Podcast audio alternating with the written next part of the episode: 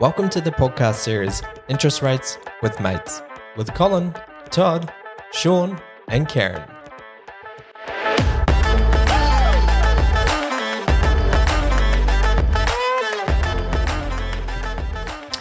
Happy Monday, everyone. Good Happy morning. Monday. How's everyone going? Another day. Another day. Another week. We're nearly into October. We are.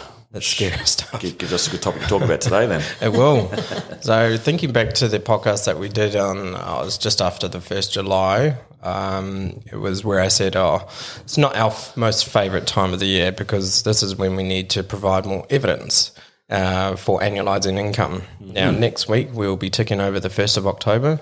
Yep. Co- Colin, what does that mean? It means we can annualise uh, pay uh, sorry income. So it just means that yeah, exactly. It makes it a lot easier um, to verify income as well. So because I mean mo- most banks take a, a, a three month year to date. Uh, Mm. income calculation. So we haven't been able to use that yet, obviously, because we've been in the first three months of the financial year, and lenders won't go back, unfortunately, over the, the last quarter of the Even previous financial even how hard we try, to, they just won't do it. Just won't do it. so which is frustrating. But now that we're a week away, uh, so next week we can get a pay slip next week, and we can start to annualise the uh, the income, which means that we can use hopefully more income for customers as well. Yep.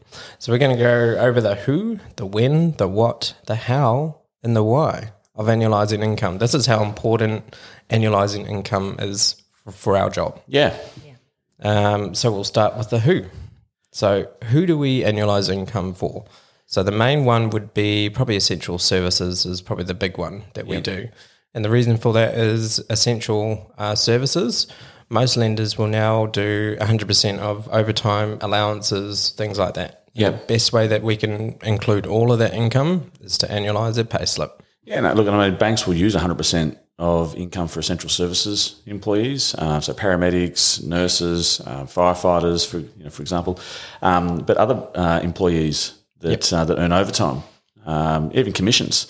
Uh, as well, we can start to look at using uh, annualised income from the first week in October as well. So, real estate agents, for example, Yep. is a is a classic one there. So, Yep. And traditionally, uh, you know, if you're not essential services, that's where it's shaded at 80% as eighty well. percent. Yep. So that can make a big difference to borrowing capacity. Yeah, exactly. And I think there's a maybe a couple of lenders, like non-conforming lenders, that might even use more uh, than, than just eighty percent. So again, that's the importance. Obviously, using a broker is having those other lenders on our panel. But um, but yeah, look, I mean, first week in October, it, it all sort of starts to change uh, for a lot of employees. Yep. Uh, the when. So, Karen, when is this going to take place? Well, in the start of the new quarter, Mm. 1st of October. So, we really just need to see the first pay slip into the new quarter and then we look at the year to date figure. Yep. So that is all based on, and then obviously we're having these conversations leading up to this point, saying, you know, if you are casual, if you are doing, you know, a lot of overtime in the first quarter, this is where you need to do it because Mm. that's going to reflect throughout the whole year. I can think of probably three or four clients that have got just on the back burner at the moment, just waiting for the, the first quarter in October, so we can annualise pay slip income. Me too. So Yeah, me too. I think we all do. which Yep. is- Yeah. Some with overtime, some with bonuses, bonus paid in July Yep. Mm. that we can't count yet until October. Correct. Yep, correct. Hundred percent. Yeah. So, um, so it's important. I think uh, first week in October is always a celebration for us It is. It is. and for a lot of our clients too. Um, now the what? So obviously we've spoken a little bit. So overtime. Um, so that is where someone is doing regular overtime.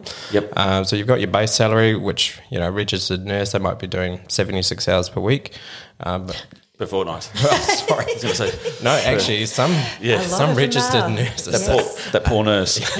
are doing 76 a week, 76 a fortnight. Uh, but then we're seeing, you know, at least probably 12 to 15 hours of overtime. Yep. um, uh, annualize that. That's a huge difference. Even some banks shift penalties, for example. Yes. You know they don't they don't take hundred percent of it. They take a, a shaded eighty percent of what they're on track to earn in Mm. shift penalties. So, so we've got to be careful of that as you know as well. Like uh, I can think of um, Energex uh, workers, you know, that work on the lines, Uh, ele- um, electrical lines. Uh, you know, there's a lot of shift penalties there, um, and they won't use hundred percent of it. No. Mm. A lot of the banks. So we've got to be really careful of that as well. Um, how how do we annualize it, Karen? What's the best way to do it? Well, generally, we deduct the base wage from the year to date figure and the rest is considered overtime or Yeah. minus whatever. Yep. And then either pop it in a calculator that'll calculate for us or count the number of pays we've had and, and figure out, you know, just how many weeks it was and how Yeah. many weeks are left to go. We've got some really good calculators at different from different lenders as well. Even the software that we use for our borrowing capacity, Yep. they've got a really good year-to-date calculator, Yeah. um, and it's all just about what they what you've earned so far, yeah. and then annualizing that over the remaining period for the year. And I suppose putting together some some really good comprehensive income verification notes, which is part of our policy here, is making sure that our notes are very clear for the bank, so that when they pick up a an application, it comes from Mason Finance. You know, if it's got overtime or it's got base income, it's got shift allowances and shift penalties and all that. Um, we're very clear around what income are we using, and we might even uh, attach one of those year-to-date calculators so that the bank credit officer understands exactly how we got to that income. Make it easy for them. Mm. Hmm. Yeah, and it's not just the calculator as well. Like we do other verification methods where we might get the last oh, five or six pay slips. Yep. With a good, really good story of maybe potentially using last year's income statements to show that they're on track to earn more. Yeah, absolutely. There- There's many different ways that we can do it. Yep, hundred percent. So, um, but it does make it a lot easier come first of October. That's for sure. Yep. And the why, I think we all know the reason why. Let's borrow more. So we can improve borrowing capacity. And the, the way that borrowing is now, obviously, we've spoken in previous po- podcasts, um, borrowing capacity is sort of reduced for the average, average household, 150,000 probably.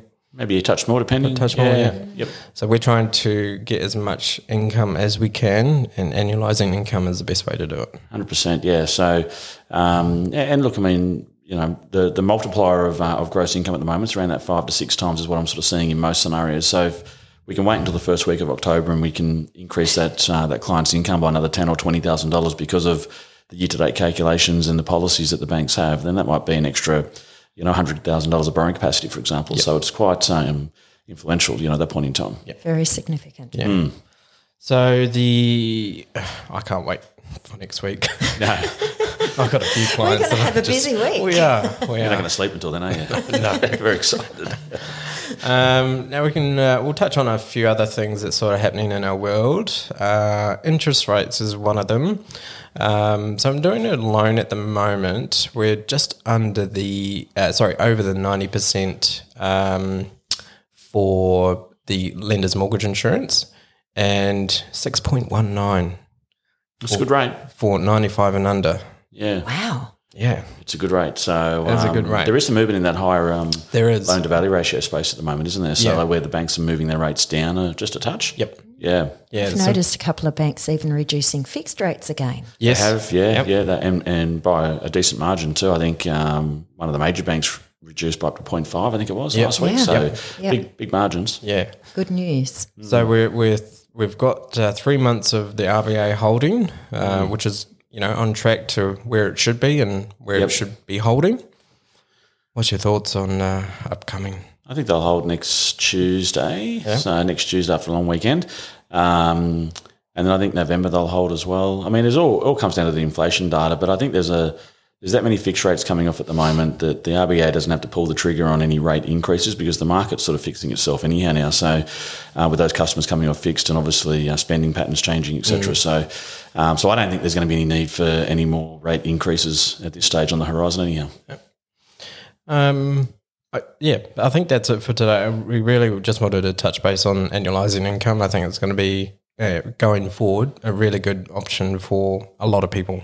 Yeah, there's just one thing I was going to mention. Yeah, go um, for it. One of the, the lenders come out last week. They're doing uh, capitalised mortgage insurance on top of the 95% now actually, yes. uh, for owner occupied. So they'll end up to 98% of the purchase value with mortgage insurance, which is fantastic and decent rates as well.